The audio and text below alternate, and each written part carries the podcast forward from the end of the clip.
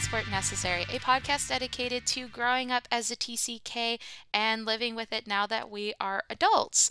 And today we are going to be discussing the topic of May Day slash Beltane. Um, hmm so I will be very honest and upfront. I had to do research on this topic because I didn't really know too much about Mel- May Day or uh, Beltane. Uh, did you have more of a history with it? Not so much, but it's something that's interesting. It appears in quite a few different places. I mean, May Day in England is something I don't think people do it too much anymore. But you have the whole thing with the maypole, which essentially is you get people. It has it's a tall pole, and you get streamers and stuff like that, and ribbons which come off it, and you dance around it. Hmm And so the whole idea of dancing around the maypole comes from that, because everybody everybody does it in unison, and there are sort of like different ways of dancing around the maypole. You can kind of like braid the ribbons around the maypole. You can make spiders' webs and all sorts of stuff. There are different dances that people will do, and some of them more complicated than others. And essentially, it just involves skipping around it, um, mostly. Um, it's it's- and it it's always the first of May when that's done. Um, for May Day anyway, and I'm not sure how old the tradition is, but it does exist in England still to an extent. Hmm people are aware of it and people will even use the phrase sort of like you know you know people will get together and dance around a particular maypole which basically means they all get together and agree on something and then dance around it essentially. It's kind of it's kind of considered to be um, a little bit sort of what's the word i'm looking for? It's a bit of a derogatory remark if somebody goes oh somebody goes oh they're dancing around that maypole um, it's considered sort of like maybe sort of I slightly childish and a little bit sort of um maybe infantile even i think it's suggested that you know people will sort of like it's because it is a group activity dancing around the maypole which is a nice thing actually because it is a celebratory thing. It's a, just basically the first day of summer. I mean this is in, in certainly in england may the first is considered the first day of summer. I was going to say when I was Um, doing research, it said that it was halfway between the spring equinox and the summer solstice. Mm, yeah, it pretty much is, and that makes sense really because it also is kind of like considered to be the opposite to Halloween. So certainly, I know that like within the Celtic cultures, um, or what they call Celtic, um, you have uh, Halloween, which is like that's the end. That's where the end of the harvesting season and the growing season. So that's when you kind of like get your cattle in. It's when you get all the, all the crops up and finally, you know, um, reaped and all that sort of stuff. Whereas Beltane is kind of the beginning of that season when you can start taking your sheep. Well, the sheep are always out, but cattle out and stuff like that. And you can, you know, start the the process of growing food and all that sort of thing. hmm Um, I'm not sure if it involves the same sort of idea of um, the barriers between um, this world and sort of the spirit world breaking down, but I think it does. It does. Um, yeah, because um, there's certainly not a piece of trivia or such, but did you ever see the original version of um, Fantasia that Disney did yeah, I have from actually. the 1940s? You know that one where they have the devil on top of the mountain? Yes. Yeah, that's a really that, That- actually scared me as a kid. I Yeah, was a little yeah. afraid of it, and now that I'm older, I'm like, Chernobog is awesome looking. But as a child, I was like, that is so scary. But that particular piece of music was written for what we would call Beltane. Oh, that's so Um, interesting it's- that they went so- with such a dark theme. Well, it is. That's exactly that's exactly what the music is about. Hmm. The devil comes out and all sorts of stuff like that. Because then you know the the, the, barriers between this world and the spirit world break down. Mm-hmm. Um, and Mussorgsky is a Russian composer, so I'm assuming that they have some sort of similar idea of that in some certain parts of Russian culture. So I'm sure it actually might be a more European thing than we think, because obviously people did move around, and you do have what were people were called Celts, Mm-hmm. safely in quotation marks all over all over Europe.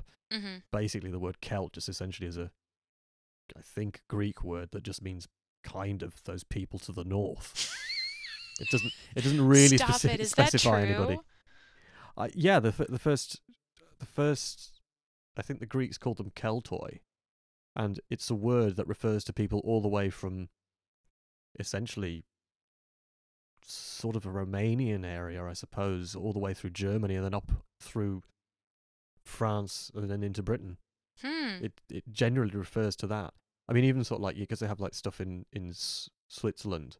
There's a lake called La Tène, Mm-hmm. and there's a particular kind of set of weapons that were found there, and they call them La Tène swords because these are swords that were made and thrown into this lake, and they were considered to be Celtic as well. Hmm. Um, because they shared similar art and culture. So I'm assuming that maybe over the years, some of this stuff like got carried on in certain areas and didn't carry on so much in others. I mean, I don't know like what it's like in France because I'm assuming that they might have had similar cultural ideas there. But do they do that sort of thing in France? I Is mean, May Day celebration or something? if they do, I don't remember it. Um, Mm. I don't really remember seeing it. Um, but I, Mm. I do, I did want to say, like, when I was doing research, one of the things that was brought up was that both uh, Halloween or Samhain and Beltane were the two times of the year where the world of the our day-to-day life was super close to the spiritual world where like there Mhm. was no barrier anymore they were intertwined because it was seen as Yeah. two different worlds that sometimes would cross into each other through like fairy rings or portals or whatever Mhm. um and gateways but during uh Beltane and Samhain they were like the two times of the year where that barrier basically was non-existent um Right. which is interesting because there's a lot of purification rituals that are actually embedded Mm-hmm. within Beltane. So bonfires, which in many different Yeah. cultures are seen as a purification ritual, um, dancing. Um, hmm so there's just a, a lot of like things where it's like, oh, okay, like this was seen as a time of purification, rebirth, fertility. Like a Yeah. lot of people, what they'll do is um, what they used to do and still do now there because there are people who practice Beltane now is um, they will wear flower crowns or they'll put flowers in Oh, their yeah, yeah. hair, a symbol of fertility. Um, and then dancing, another symbol of fertility because it's like, hey, look, I can move, and then we can move in other directions. um, and then There was just on the point of fertility, there was some research done into this because more modern interpreters, like people who wanted to do this for, well, they say religious purposes, like Wiccans and Druids and all that sort of thing. mhm, Um, some academics went and looked into it because they said, oh, what they did was they'd all kind of like not quite have sex parties, but everybody would go out and have sex on this particular day, and as a part of the celebration of the arrival of spring. And so people would kind of go, right. So that would mean through all the records of everything that we know, what we could do is we would be able to work out from the 1st of May, we've just got to go and see if there's a boom in babies nine months later. mhm. So they went and checked this, and there isn't one. oh, So they obviously weren't doing what people thought they were doing. Interesting. it's, it doesn't it doesn't happen in the way that people say it does. Um, that's the research I've heard. So um, we kind of do. The one thing I know is interesting about this sort of stuff is people like to project ideas that they like to have about the past onto it, Mhm. and then treat it as if it's real. And sometimes it's not entirely true. It doesn't matter. It's funny because we always go back to looking at the past in order to justify what we do in the present. And it's like, if you want to do that sort of thing, like kind of go, well, we're going to have this fertility ritual and we're going to go off and have fun with each other later on, I'm putting it politely. Um, basically, you can do that if you want to, but don't go looking to stuff that where where you know we can show that it didn't happen Mhm. you know i mean it's fine if that's what you want to do but i mean it's just it's interesting that so much stuff we know very little about what celts and those sorts of people were doing because the only kinds of people that we have writing from are romans Mhm. particularly julius caesar who wasn't partic- particularly reliable on everything Yeah. though he did say that you know places like britain were very important for the druidic cultures in terms of um they were the places where most of the druids came from or Mhm. where people who were druids would go to learn apparently um Yeah, it's so- it's hard looking back at history, especially when so much of history gets lost when it comes to Mm. documentation. And then a lot of times things get based on oral history. And the problem with oral history is that try telling the same story to different people and get it right every time. You're always going to change Yeah. a bit of detail, even if you don't mean to.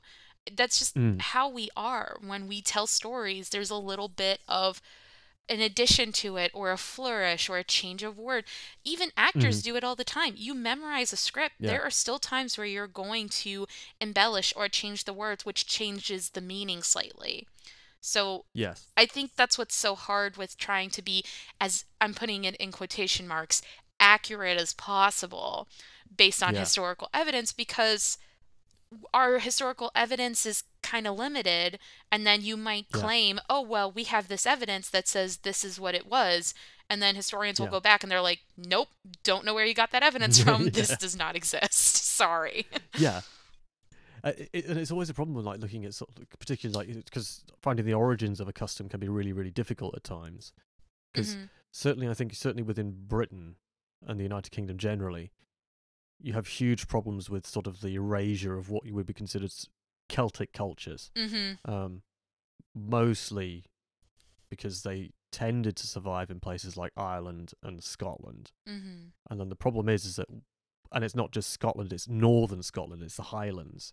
That's where the Celtic culture survived. Whereas the sort of southern um, areas of Scotland tended to be more from sort of like what they would call Anglo-Saxon traditions or something like that.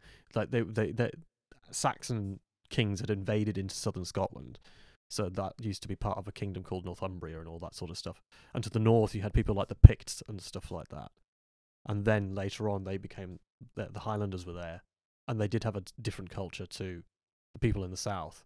And the problem was is that they they tended to like to cause trouble, and they basically their culture was wiped out in the 1700s because not all of it, but a lot of it, partly because they decided to kind of back a back a uh, a guy they called Bonnie Prince Charlie, who was the son of was it no, I think it was the grandson of James II. Can't remember if it was son or grandson. I think it's grandson. And they lost at a battle of at the Battle of Culloden. Mhm. And then the British government basically just said, right, we're not having this ever again. And just basically wiped them out. Banned the speaking, yeah, banned the speaking of Scots Gaelic. They banned all sorts of stuff. They basically just tore apart the, those parts of the society that were problematic, and that was in northern Scotland, whereas the southern Scots were a bit more, um,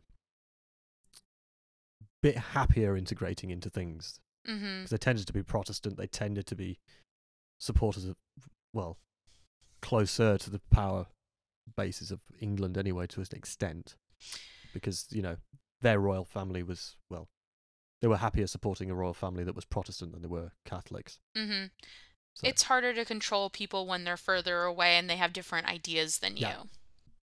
yeah, and so that's the thing is, is uh, it kind of bringing it back to the Beltane thing is that basically you have a kind of cut in the continuity.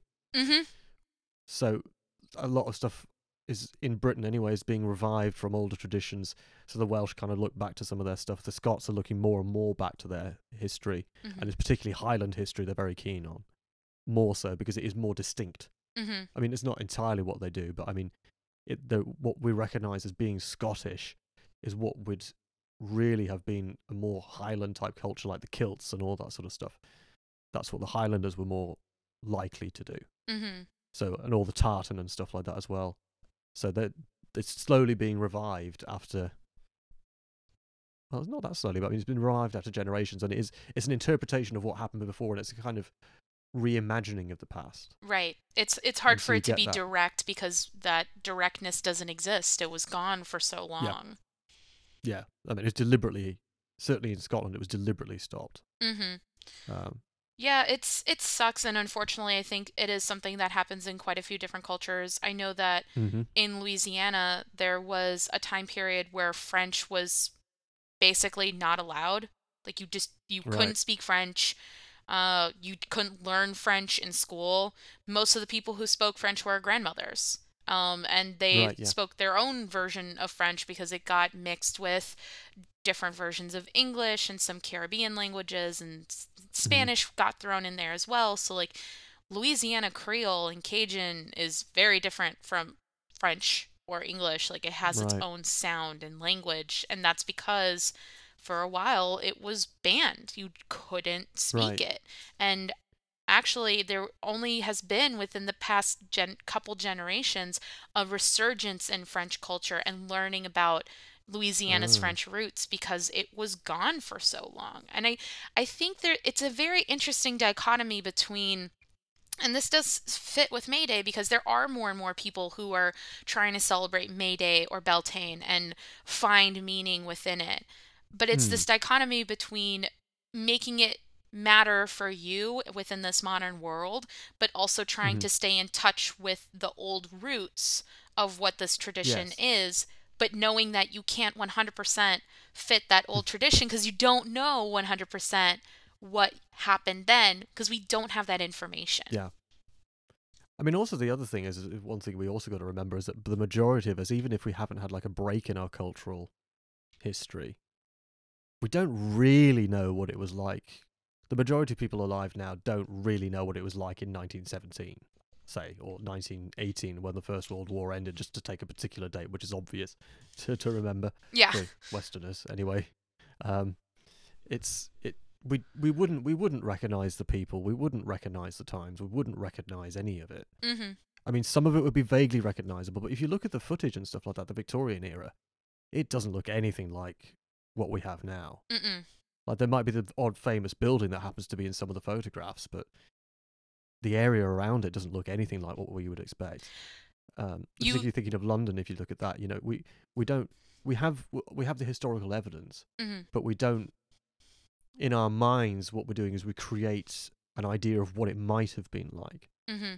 You know, We're- and we also we like to. Th- yeah, sorry. No, I was just going to say we're creating the context. We don't know what the Yes. context was, so we are creating context based on what we know. And it's fr- through Yes. a modern lens. So it's always going to be Yeah. a little off. Yeah, and we're telling ourselves stories about ourselves more than anything else. Where do we come from? Mm-hmm. We're trying to attach our identity to that history, in a sense, and trying to create. I think we all do this. We we try to create a lineage or a lineage of ideas that comes through the generations to us, which connects us to a particular time or a particular place, or to a particular culture. Mm-hmm. It's it's a funny, it's an interesting thing to do, but I think we all do it in different ways. And I think the thing is, it becomes more. I think we find it m- more odd or difficult when a group of people does it when you know there's been a break, Right. because you can say that's not correct, and we know it's not correct. But then, in a sense, it doesn't really matter because I mean, if if you, if you, if your idea of Beltane is essentially to have a celebration where you get together and say it's great, the growing season's back, everything's good, we can go outside again without it being too cold and all that sort of stuff. it's kind of like, you know, why not? I mean, why not have a day to just say, "Yep, this is the start of summer," or "This is the start of the of the good times," and let's enjoy it. I mean, it's partly what Beltane was about in the first place. It doesn't really matter what whether you have the gods or not, does it? Yeah. I mean, for some people it does, but I mean, you know, you could you could make it part of your culture. For sure. And actually, referring to the gods, the one thing I was able to find is that Beltane Mm. is tied to the Celtic sun god Belenus, which I thought was interesting. Um, which makes sense for the bonfires that it's attached to a sun god. Mm-hmm. So I thought that was a Yeah. really cool like little tidbit of information I was actually able to find because I was like there's like like we've been saying there really isn't that much like evidence that we can find so we're kind of just speculating. We're just spitballing here. We're figuring it out as we go along. Um I think the one thing we need to be careful of is being aware that we are spitballing instead Mhm. of saying like this is factual truth. It's like, well, we don't know what the factual truth is. But if we're Yeah. honest and we say like, hey, we're kind of spitballing, we think this is what it is, and if you're cool with it, we're gonna roll with it. And I think that's a hmm better and healthier way of approaching looking back at history and trying to bring Yeah. that into the modern world. Yeah, definitely, because one has to be aware of when one is constructing things, Mm-hmm. and culture is culture is a fluid process anyway. It changes all the time. I think it's interesting how we try and lock it in position.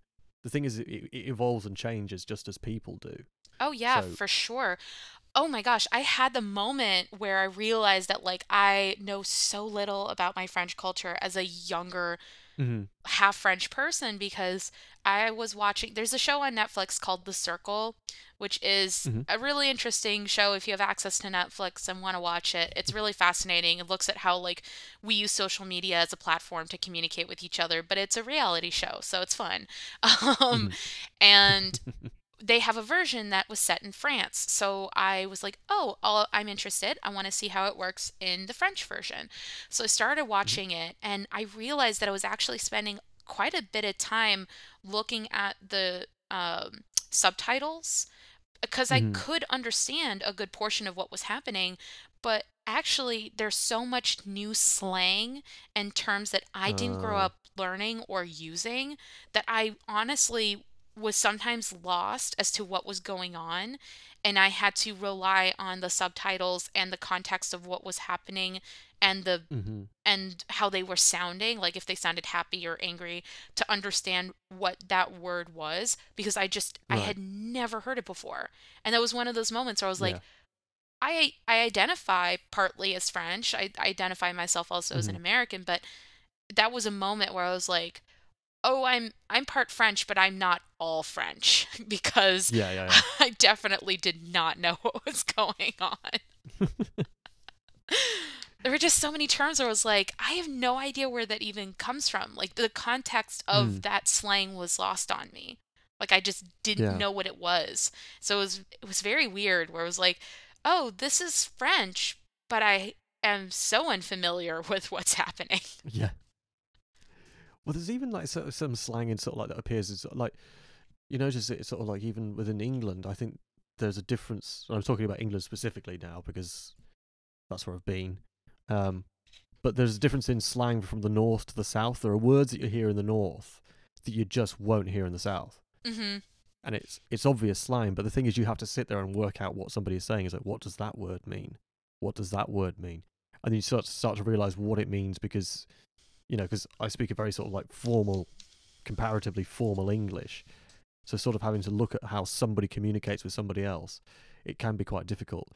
There've been sort of like strange occasions where somebody will sort of like, like somebody will be interested in trying to get some information about where I'm working. You know, they want they want to they want to ask about a service, and they will deliberately send you messages in a broad Yorkshire accent like they they they type like they're speaking to their friends, and you're kind of going, "We're not going to understand.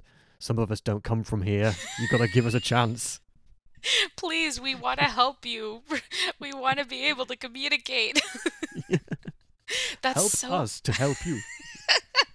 That's so funny because it, it is an example of how culture shifts because a lot of Mm. times it's referred to as like English culture, but English culture in itself is fractured into a bunch of different little things. Just like American Yes. culture is not one monolithic thing, it's a bunch of little No. things that build up into a bigger culture. But even within that, like there are people who are from New York that do their own New York thing that if someone from LA would look at it, they would not recognize it, or they they would Yeah. have a vague understanding of what it was. And just think that's Yeah. so interesting because we refer to entire countries or entire cultures as one specific unchanging thing, and that's just Yeah.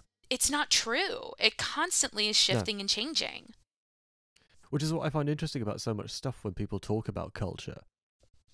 It's always the, the thing is is that it seems like everybody like no matter who they are seems to think that sort of culture is almost can be or is frozen in time Mhm. as if it doesn't change, as if it has never changed.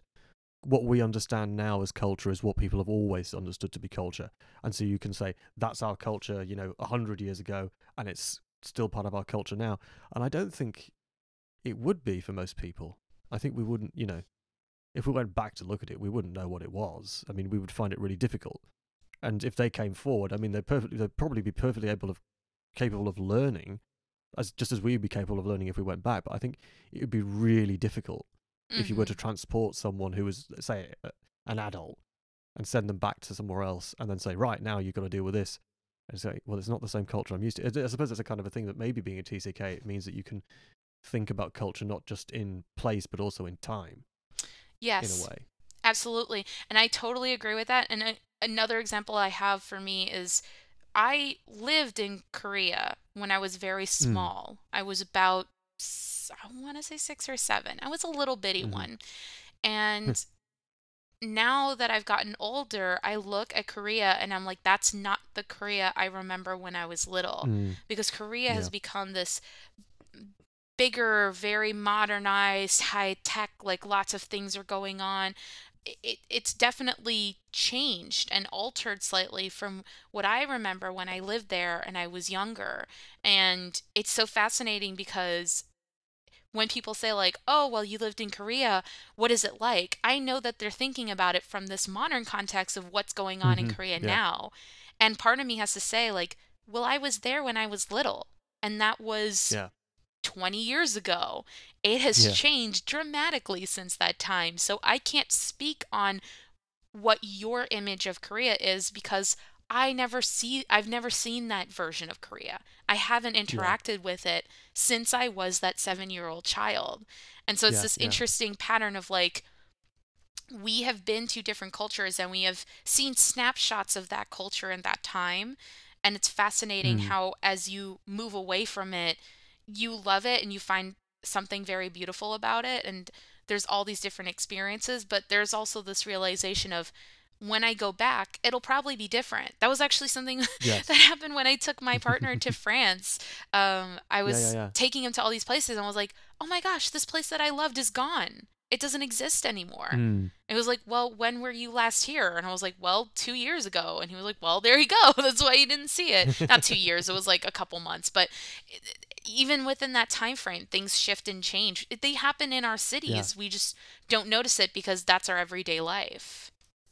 Yeah, I mean, it's depressing, really. But I mean, with the- with the pandemic and stuff, you notice a lot of changes. Like in the city I'm living in, in York, you can see that a lot of shops, retail shops, have been shutting down over the past year. hmm So, um, brands like Debenhams, their shop shut. I mean, th- th- these are British sort of brands, and then there was another clothing store called Topshop, which got bought out, and now that shop's closed. And I remember being able, like, when I was coming to on holiday to Britain in the summers, I think from about I can remember going there from about the age of fourteen.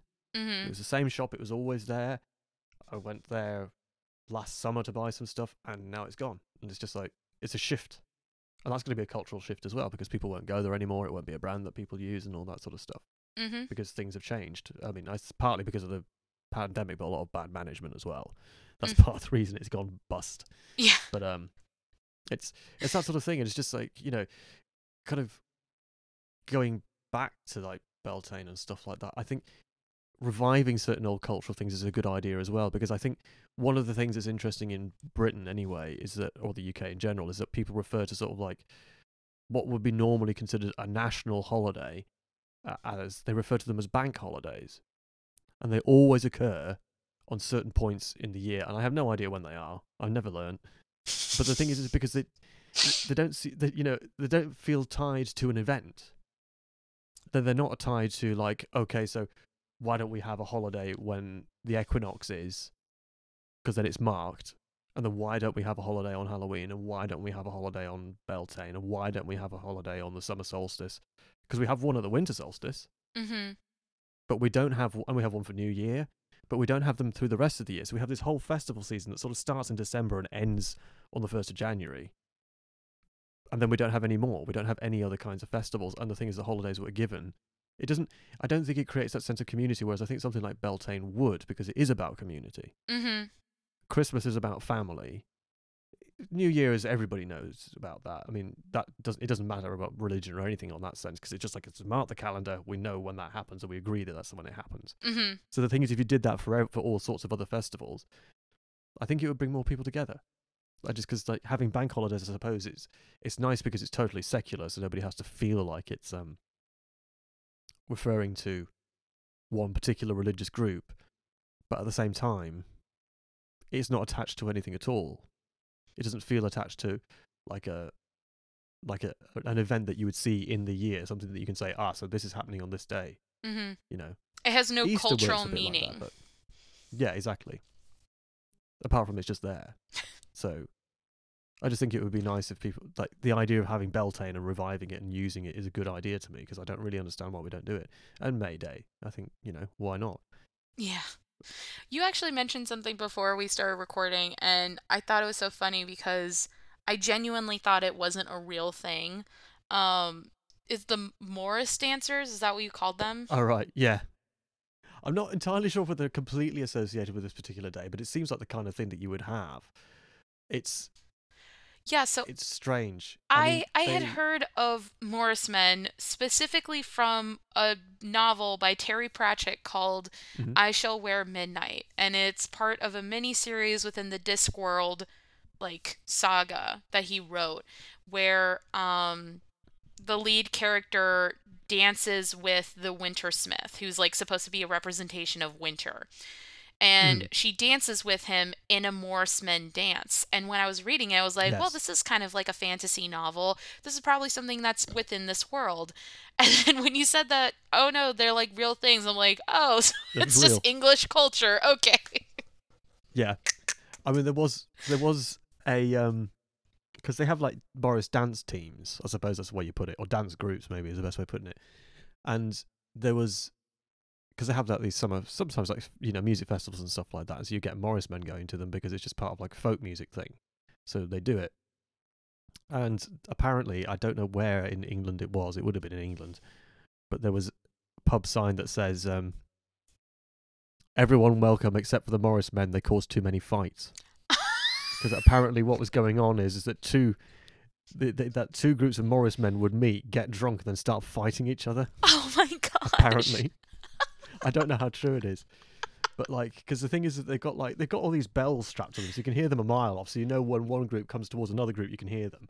and the thing is that also part of the Morris dancing involves using big sticks that look rather like large rolling pins, and they knock them against each other. Okay. And so basically, if a bunch of people will turn up with that sort of thing, you're probably going to be in a bit of trouble. Oh no. Um, you know, if they decide to have a fight. I don't. It's apparently true. I don't know how true it is, but apparently it is. It was something like that. Anyway, I'm not sure how closely associated it is with sort of like um, New Year. I'm oh, sorry, not New Year, but May Day and Beltane. But I mean, it's something that exists, and it's again that's something that people claimed was really old, but it apparently isn't as old as they think. It's probably not even medieval because they claimed it went back to a sort of like pagan time before Christianity, and people said we can't find any evidence of it whatsoever. It's another example of the same thing, and it's particularly an English thing that people say goes back generations and all the way back to whenever before before history was written, and it's not true as far as anybody can see. That's so funny. Normally, you would find some sort of record of something somewhere, like in a parish somewhere. You'd find a record of people doing this sort of stuff, because the church would normally keep quite good records, and there's a church in every village, so somebody in the t- village probably could write. So they might have been taking notes on stuff and what was going on, and also the lord of the manor would have been interested in what's going on and all that sort of thing. So, but there just apparently isn't any evidence of it until more recently. I don't know how recently, but it's it's not as old as people make it out to be. But people want it to be older because I think it justifies it, which is interesting. That is interesting. I just love that image of um, guys strapped with a bunch of bells on them getting into a very loud fight because I'm sure those Yeah. bells were a jangling. Yeah, definitely. it would be quite funny because you know those things you had when you you know those bells you had when you were a kid, like they would have like these sort of I don't know, they're about sort of um I don't know, they're about two centimeters across. You know those bells you could get, like they had like several of them on like a stick, and you'd shake it. yeah. Yeah, that's the kind of bell that they've got, and they're just like hun like they got them strapped around their legs, so when they move their legs, it just jingles. So the thing is, when they co- when they're walking down the street, you can hear them a mile off because they don't bother taking the bells off. it's really weird because like sometimes I'm at work and I just suddenly hear the bells and I'm going, ah, the what Morris. the hell's that? the And it's Morris just are "Oh, there's here." a Morris man going past. Yeah, it's really weird. I love that. That's such a great image. Um, but yeah, so that's our kind of weird tangent on Mayday and Beltane. um, but we hope you enjoyed listening to this. Um, Mhm. Just so y'all know, we are on Twitter at Passport uh, Nessus One. So that's Passport N E C E S S One. We're also on YouTube. You can find us on Mhm. any wonderful podcast home, uh, such as Spotify or Apple Podcasts. We are also hopefully going to be releasing a Facebook group soon. So we absolutely want Mhm. you to join that. We're very excited to be releasing it. Um, and please, if you have listened to our episodes and you've enjoyed them, leave us a comment, a review, like our videos on Facebook or on YouTube. We're not on Facebook yet, um, but definitely do that because the more interaction with it, uh, the more people get to listen to our fun podcast, which we really enjoy recording and have a, a Mhm. blast. If you can't tell from the number of times I cackle in each episode.